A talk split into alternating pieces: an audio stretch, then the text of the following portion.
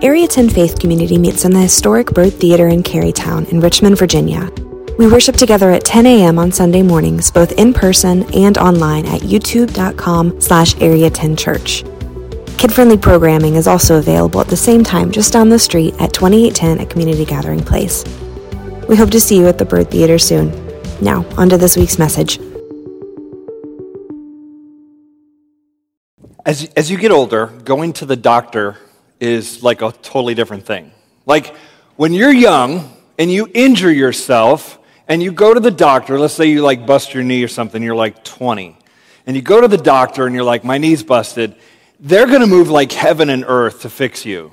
Because they're going to be like, oh, you're 20, your knee's busted. What are we going to do? And then they're like, well, we can get you surgery, we can do this, and you're going to take these medications, you can go see this specialist, and we're going to, don't worry, man, we'll get you going and we'll get you back up playing soccer or whatever it is you do. You know, like that's how it is when you're 20. But as you get older, you know, and I'm, I'm the other side of 40, and so as you, as you get older and you go to the doctor, you'll be like, man, my knee's busted. It's a different conversation, you know? They don't, I'm like, all right, uh, my knee's busted. They're going to move heaven and earth. They don't do that anymore. You go there and they're like, I mean, you know, your doctor starts saying things to you like, I mean, this is just kind of the way it is. And you're like, what, what do you mean? My knee's busted. I tore something. Yeah, it's, it's, it's like that now. And you're like, what? And, then, and, and, you get this, they're like, I mean, it's just going to be like that until you die. Like, it's just going to hurt, you know? And you're like, wait a second, I thought like you move heaven and earth and you do the thing and we're going to call the specialist and we're going to get the surgery. And they just, like, no, actually, you know, it's just kind of, you're going to have to learn how to adjust. And it's weird. It's weird. You're just not ready for it. You're like, when did I, when did I become not worth taking care of anymore? Like, when did I, when were they just kind of like, sorry, buddy, just sorry, old man, whatever. And, uh, the, and even if you don't injure yourself, because I've done some stupid things mostly related to soccer and basketball that I've paid for. Uh, but even if you don't injure yourself like that, you're like taking it careful and you're not going to try anything crazy, your eyes start to go bad. It's just a thing. Um, I remember going to my eye doctor. I had the same prescription in my eyes for years and years and years and years, just decades. It's just kind of the same. Eyes have always been pretty bad. And I go in there, and um, about a couple years ago, he's like, you know, you noticing any changes? I'm like, no, it's, it's fine. And then suddenly, it seems suddenly, I started like trying to read stuff and I was like, man, that's a little, it's a little blurry when I'm reading that. That's weird. And I was like, you know, my contacts are probably like dirty. You know, you change them out and you say, oh, you know, and, and eventually I had to go back eye doctor. I'm like, yeah, I think uh, something's going on here, you know? And he was like, uh, he's like, I mean, this happens to everybody. Uh, he said, getting bifocals. They, in England, they call them 43s, which is the age you are when you have to have bifocals. I was like, oh man, that's like a known thing, huh? And, and I didn't, I want you to know, I didn't get them until I was 45.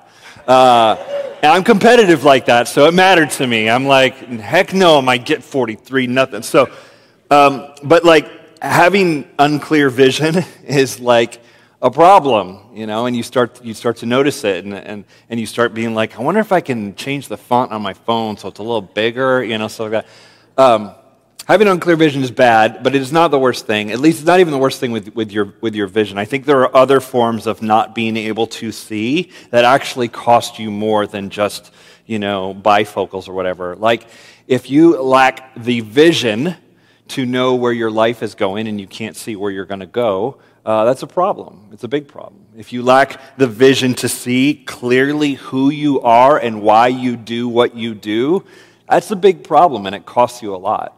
If you lack the vision to, to really, truly see the people that are around you that you claim to love, if you don't see them well, you don't see them clearly, that's a big problem and it costs you a lot. It costs you more than any, any loss of, of actual physical vision, when we don't see each other well, we don't see ourselves well, we don't see where we're going. This is the kind of uh, vision problem that Jesus actually addressed when he was walking around and teaching his disciples. He used, uh, uh on several occasions, he uses a, a, an image or an analogy of the eye and, and what difference it makes, and he talks about why we need to be able to see clearly. And he's not talking about, you know, blindness or, or whatever. He's talking about our, our inability to see ourselves and others well. And, and I want to read to you, and the scripture I'm going to read to you, if you've never read the Bible before, you probably know this verse. Because it just shows up in culture. It shows up in memes. It shows up in, it is just like a thing. Like you may know nothing about Jesus, but you know he said this because it's so popular and, and something, and, and the fact that we all know it says something about us, probably as a culture. So we've been, we've been following Jesus around in this series called This is the Way, and we're walking with Jesus as he walks around the Sea of Galilee, teaching and healing, and, and we're looking at the different interactions he has with people and the teachings that he, the things he says, you know. We're looking at all these things and trying to figure out what does this mean for us today and, and why does this matter and, and what can we learn. So let me, let me read you. Uh, last week we talked about uh, Jesus calling us to love in a very, uh, a, a, very uncomfortable way, like pushing us to love those who are unlovable. Um, and he follows it up with this Luke chapter 6. We'll start with verse 37. I'll put it up on the screen. Judge not, and you will not be judged. Condemn not, and you will not be condemned. Forgive, and you will be forgiven. Famous, right? Even if we only know the first two words. Judge not and you will not be judged. That's the idea. So, this is the thing that people say when you start criticizing anything they're doing. If they know you're religious, they'll be like, Doesn't Jesus say to, you shouldn't judge people? Correct. It does say that. But, like all of these things, there is some needed context, dig into it, get into what is actually being said, what is actually meant in the first century, and then how would that apply to us. So, if you, if you look at it more closely, Jesus is saying, really, three, three things. Two of them we would think of as negative, and one is a positive. So, uh, judge not is a negative, right? Don't judge uh, because you know you'll be judged. Don't condemn, or you'll be condemned.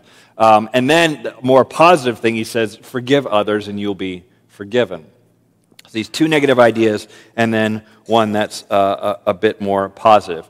And if we think of what he's saying in terms of human relationships only, it doesn't make sense if, if what we think Jesus is saying is, don't judge people and then they won't judge you, if you forgive people, they will forgive you. If you don't condemn people, they won't condemn you. If, if, if we think of it in those terms, it doesn't really hold up. It doesn't work. Because the truth is, you cannot judge other people, and they still might judge you. You cannot be condemning towards others, they still might be condemning to, towards you. You can forgive people all day long. It doesn't mean they're going to forgive you. It's not like a rule, it doesn't work that way. So the statement doesn't make sense if all we think about is human relationships. But if you add a God piece into this, it makes a lot more sense. If G- Jesus is saying, don't judge other people because when you do, God's going to judge you. Don't be condemning towards others because when you do, God will be condemning towards you. And if you are willing to forgive other people, God will for, forgive you. Now, it's not a ledger. It's not like a, a, a legalistic scorekeeping thing. Okay, God, I, I, um, I judged people 10 times this week. And God's like, well, I got 10 judgments coming for you. Oh, God, I was condemning of other people four times this week. And God's like, four. All right, let me just keep score. I got four coming your way. God, I was really forgiving this week. I forgave three people. And God's like, I'll forgive you three times for your next three sins. I got it. We're good. It, it, doesn't, it doesn't work like that. It's not, it's not a ledger. It is, as Jesus so often when he teaches, it is about the heart. The heart that is not judgmental. God sees that and knows. He's not going to judge you. The heart that is not condemning towards others, God sees that and knows your heart and knows if you're not condemning towards others, He's not going to be condemning towards you. The heart that is generous, that, that wants to forgive, God sees that and He goes, This is a forgiving person. I, I'm, I'm quick to forgive them. Whatever measure you're using, that same measure will be given to you. This is what Jesus says next. Look at verse 38. Give, and it will be given to you. A good measure, pressed down, shaken together, running over, will be pour, put in your lap. For with the measure you use, it will be measured back to you. If you think of that in terms of like cooking, like you add a teaspoon of this or you add a quarter cup of that, He's saying, to the degree you will do those things, a quarter cup of forgiveness, it will be measured back to you. In fact, he says, uh, you, you, know, you can, you can put out basically a quarter cup of forgiveness. God's just going to pile it on from there. He's going to give you more uh, and, and, and, and even, even bless you. So there's something to this idea that to the degree we treat other people and, and how we treat them, God will, will see that and then treat uh, us uh, accordingly. Um, and, and this isn't a, a, a, legalistic thing, he's not keeping score on it. But it is a, hey, look how you treat other people as an indicator of your heart. And what Jesus is always talking about is the heart. This is why, as followers of Jesus, we have to love God and love people. You can't just love God and not love other people. In fact, the people who try to love God and pursue righteousness and do what's right by God and don't love their neighbor and don't love friends and don't love don't do the things we talked about last week about loving our enemies, the people who love God and don't do those things are dangerous people. Some of the some of the, the, the shadiest characters in history are people who claim to love God but did not extend that out to their neighbor. And this was a problem in the first century that people would be legalistic and they would love God in their very God honoring sort of, I'm going to pray and I'm going to fast and I'm going to tithe and I'm going to give and I'm going to do all these acts of righteousness before God, but I'm not going to love my neighbor. You would see that kind of thing in the first century, and I think you see it today. You see people who get so wrapped up in, in God that they forget to love the people around them or they, they don't even consider it. And, and their, their idea of being righteous before God becomes this ugly sort of self righteousness where I'm just I'm, I'm, I'm getting right before God, and that makes me better than you. And that's the ugly thing we don't want to see. And I used to think that religious people kind of cornered the market on self righteousness. And then COVID. And I started to see, and maybe I'd seen it before that, and maybe you've seen this too. Religious people do not corner the market on self righteousness. Yes, there's a tendency there, for sure. But there's a lot of self righteousness out there. There's a lot of, I'm doing it right and everybody else is wrong. And I don't care about the relationship. I just want to be to be right. It's one thing to make the best decisions, to, to be in an uncertain situation, to evaluate all the options and go, I'm going to make the best decision for me and, and, my, and my family. But it becomes, very easily, it becomes this self righteousness thing where you start judging everyone else's different decision and, and you see that stuff, and it gets very ugly. And it's ugly on all sides of these, of these issues and, and, and debates. So the idea that we can uh, love God and not consider our neighbor and not love our neighbor is, is, is just silly. Love, is ex- love to God is expressed in how we love our neighbor. Those things are tied together. So Jesus wants us to look inward. He wants us to look at, like, how do we do this? How are we showing up in the world? How do you show up at work? How do you show up in your family? Are you being loving or are you being judgmental and condemning? Are you being generous and forgiving? Because how you show up in those relationships reveals your heart. So, Jesus, um, to, to, to highlight this point, he gives us this little parable, and this is where the eyes thing sort of comes up. Um, verse, verse 39, let's read on. He says this He also told them a parable Can a blind man lead a blind man?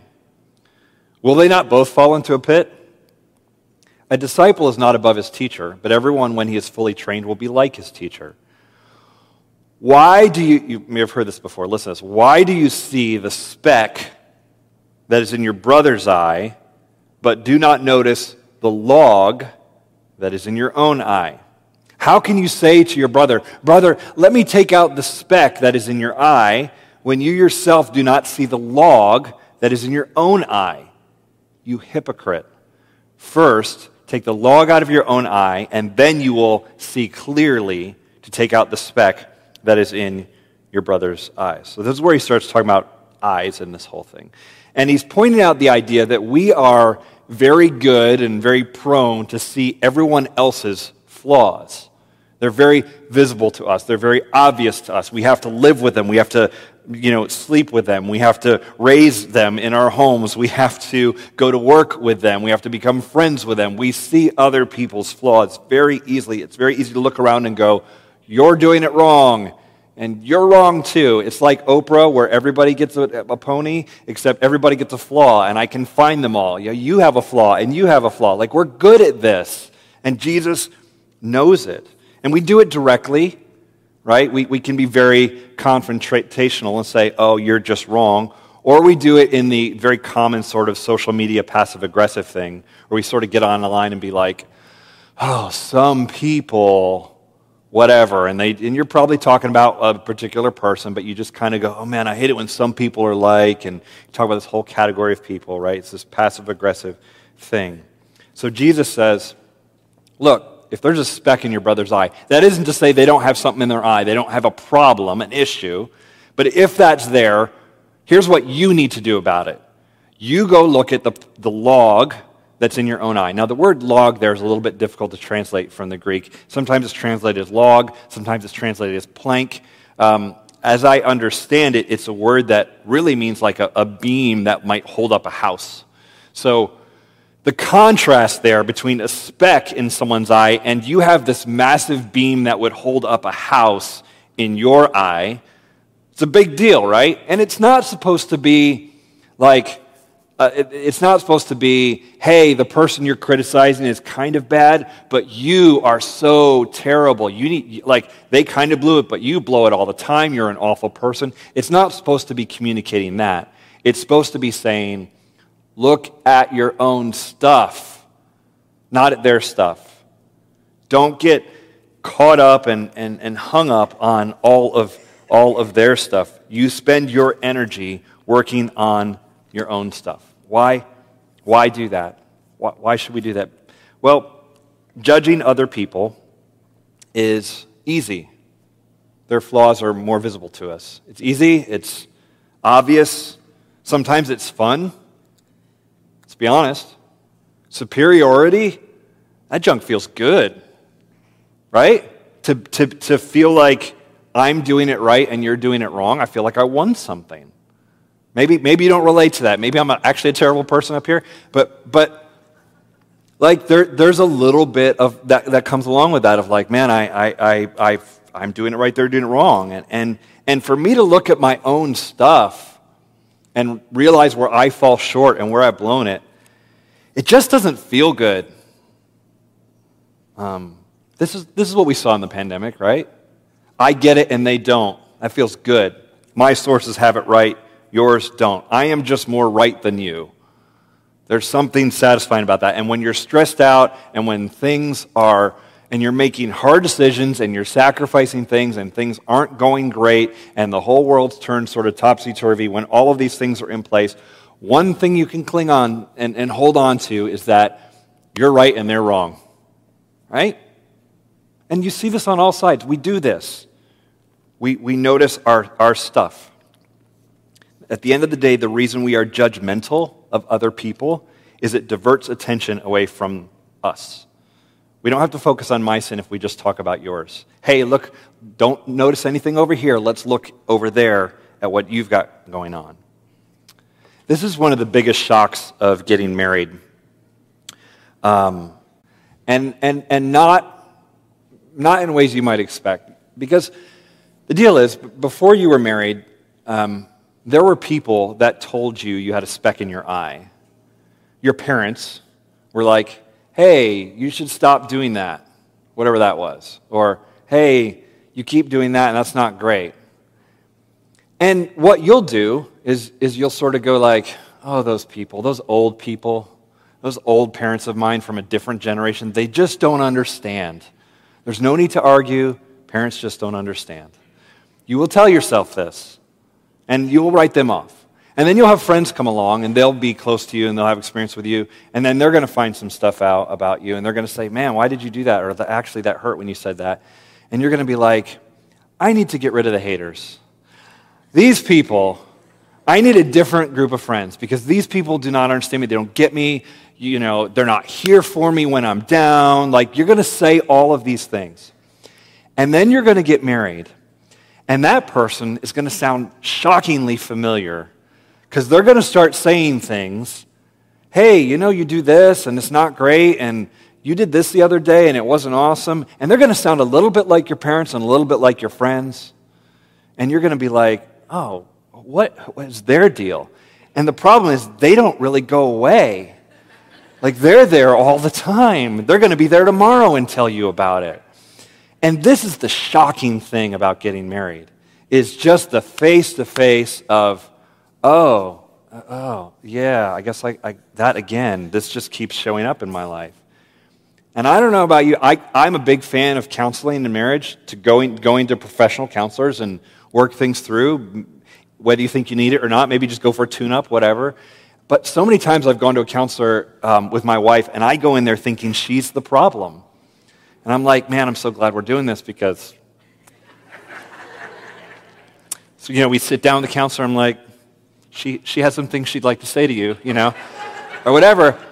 And then at the end of the day, you know what I find out when I'm in there? It's my problem again. it's me again. It's like, oh, I thought I was done with this. I thought I was better than. Like, I thought I had worked on this. Like, this is the reality is you've got stuff and you've got to face it. And Jesus is pushing us to look at the, the, the plank, the beam, the log in our own eyes and stop judging other people. He wants us to get clear eyes, to remove that stuff that's clouding our vision, to stop pretending. He actually uses the word hypocrite. We use that word regularly to, to describe people. Oh, they're just being a hypocrite. And what we mean is the way you act is not the way you talk. Like there's no alignment between your walk and talk. We, that's what we mean by hypocrite. Jesus was unique in the ancient world for using that word. In his day, the word hypocrite was an actor on the stage, someone who played a role and they wore a mask. And he took that term of a stage actor with a mask and applied it to regular people and said, This is what you're being. You're being the kind of people who act like you're something and put on a mask, but inside you're not really that thing. And it was, a, it was a, a, an unusual way to use the language. And he's calling us out. You're playing a part. You're not being honest. You're not willing to get clear eyes and see yourself and see your own heart. And I get why we do that. Because if we look at ourselves clearly and look at the plank in our own eye and, and really get after that, that stuff is hard. Change is hard. Growth is hard. Owning our own sins and saying, This is where I've messed up, this is uncomfy. It is much, much easier to judge other people. And you'll see a lot of that in the world. This is the way of the world to judge other people, to make the accusations of wrongdoing. There's very little confession of our own stuff, there's very little self reflection. So, the first step of growth and change is going to be look clearly at our own stuff. Look at what are you doing? Why are you doing it? Where do you fall short? What could you be doing differently? With parenting, when our kids were little, it was easy to judge them, to say, Get your shoes on. Why haven't you got your shoes on? We needed to leave the house five minutes ago. Why are you still looking for your shoes? Like all that conversation you have about a thousand times in your house growing up. It's very easy. They're wrong because they're kids. Their brains aren't fully developed. They don't understand. It's very easy in that. As they get older and their brains are more developed, it changes the relationship dynamic, and you have to start dealing with your stuff. They did not warn me about this in parenting. All the parenting books are about like how to help toddlers and how to help your baby sleep through the night. They did not warn me that eventually they become pretty functional people who understand things and they can see your garbage when you put it out there and they can call and they have the language. You know you're so excited for them to be able to talk. And then one day they call you out on your stuff and it's not so fun anymore. I was like i remember when you couldn't even say a word right and now you're like calling me on my stuff. And as parents you have to show up differently and it's just part of the process and you have to grow and you have to change and you have to be like, man, my issues matter now. My hypocrisy is noticeable and they have the words for it. I have to look at my own stuff and this is uncomfortable as the relationship dynamic shifts. I need to do the work of removing the plank in my own eye, even now with my own children, before I address their stuff. That isn't to say I never say anything to them about what they've got going on, but I need to be. Uh, Uh, really prayed up, and, and, and I need to really considered my own stuff and really worked through it. So, how do we do this? What are, let me just give you a couple, a couple ideas to handle this, and then we're, we're done. And before I give you these, let me, let me just make this disclaimer. Because when I read that from Jesus, what I want to say is, you know, because he says, remove the log from your own eye before you remove the, plec, the, the speck in your brother's eye. What I want to say is, so you're saying there is a speck in my brother's eye. Cool. All right, I thought so. I thought there was a problem over there with him. Yeah, yeah, okay, I'll, do, I'll deal with my thing. But then, can I go back and really like blast him for that? Because, right, that's where I want to go. Um, I, I, I don't think Jesus is saying, don't ever tell anybody ever about anything wrong with anything. Because that's kind of how we would use it. Judge not, don't judge me, don't tell me I'm wrong ever. There's a difference between judgment and discernment. Judgment can carry the you're going to hell vibe, and you don't want that. And Jesus doesn't want us to do that. It is not our place. It's not our role. Leave that to God. Let Him be the judge. Discernment is valuable, though, and you use it all the time. When you order off a menu at a restaurant, you use discernment. You say, this, not this. I want this, but not this. This is important. Now, that's a minor thing, right? But you do it all the time with, with friend groups. You go, that's not the people I want to hang out with. I want to hang out with these people. Is that a judgment? Kind of. But it's being discerning, and we do that in life. You have to get through life that way. You have to say, this, not this. This is a good way to be. This is not a good way to be. These are good things to eat. These are not good things to eat. This is a good job to take. This is not a good job. There's judgment in that. There's discernment in that, and that's okay, and that's valuable. So it is, we can still be discerning, and we can still point things out to our, our brother. But here's what needs to happen. Number one, spend time each week in reflection. Spend time each week in reflection. Think about your stuff. Um, I try to spend a little bit of time each day journaling. So I'm a, I'm a paper and pen guy. You could do this on a computer, I suppose, but I'm a paper and pen guy for this. Write down um, things I'm praying about or just things I'm thinking about, a thought that occurred to me, ways that I'm showing up in the world that I, that I want to, something that happened yesterday that got me kind of triggered, what was going on there do that work of looking at your own stuff. Um, it's, it's incredibly valuable. And the reason why it's so valuable is I have, and I think you have too, an incredible capacity to lie to myself about what I'm doing, why I'm doing it, like about my motives, about just, it's really easy to just sort of lie to yourself. And something about writing it down and like really reflecting forces you to go like, okay, did I really do that? I mean, I, I actually think the act of writing something down is really powerful because before that it's just a thought in your head, but when you write it down, you're like, I really did write that and it physically came out of my hand. That is actually what's happening. There's something very powerful about that. And so look at your own stuff. Spend some time um, daily, I would say, but at least every week, just journaling a little bit and saying, This is what I've got going on, because the heart is deceitful above all things, the scripture says, and it can lie to you. And we got to get honest and capture that sucker and go, like, what am I really doing here? So uh, I, would say reflect, journal.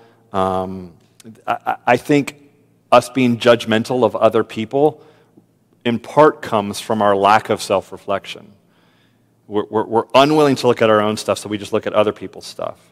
And that's, that's weird because there's a, there's a saying that they use in AA um, if you spot it, you got it. So if you're like, that person's really gossipy, the reason you notice that is probably because that plank is in your eye also. But it's just like, and you maybe feel that subconsciously, so you notice it so much easier in other people. If I'm, if, if I'm uh, ignoring my own sin and not being honest about it, I will more quickly call out in others. So, a way to be less judgmental of others is just to spend time journaling your own stuff. I actually think the journaling reflection thing is just such a keystone habit. Like, you, you got to do this. It's so valuable. And at the risk of, be, of hyperbole here, if you don't do this, if you don't self reflect in some form, whether it's journaling or just getting quiet and alone and thinking about why you're doing what you're doing and working on your motives, if you don't do this, you will come apart at the seams. I believe that. There's far too much noise. There's far too much social media. There's far too much things screaming for your attention and telling you who you are and who you're supposed to be and what you're supposed to be about. And there's, there's just, it's coming from all sides. You have to retreat from it and get alone and understand your own heart and ask the Lord to speak to you there. It's, it's crucial. So, so, to be less judgmental and to see clearly, you're going to need to kind of look at your own stuff. Spend time each week in self reflection. And then the second thing is if you are going to remove the speck in your brother's eye, ask permission to speak into someone else's situation. I'm trying to get in the habit of, and I've been working on this for years, when someone lays something on me, oh, this is going on or whatever, and they're, they're telling me a story about things that are happening, and I notice something I try to get in the habit of saying these words Can I tell you something I noticed? Um, can I tell you what I just saw? Can I tell you what I'm hearing? Because when you ask for permission like that, they can say yes or no. And if they say no, you don't say anything. But if they said yes, then in a sense they asked for it, right? Like, not, not to be manipulative, not to be manipulative. I mean, I'm just kind of being funny with that, but, but there's something in their brain that opens up and says, okay, what do you got? And, and, and let, me, let me talk to you. Let, let me hear what you have to say. It's different. It's not unsolicited advice. It is, hey, I've got something. This is what I'm seeing. Do you want to hear it? And that is a different thing, and it, and it brings about some different results. It helps people open up, open up to hear.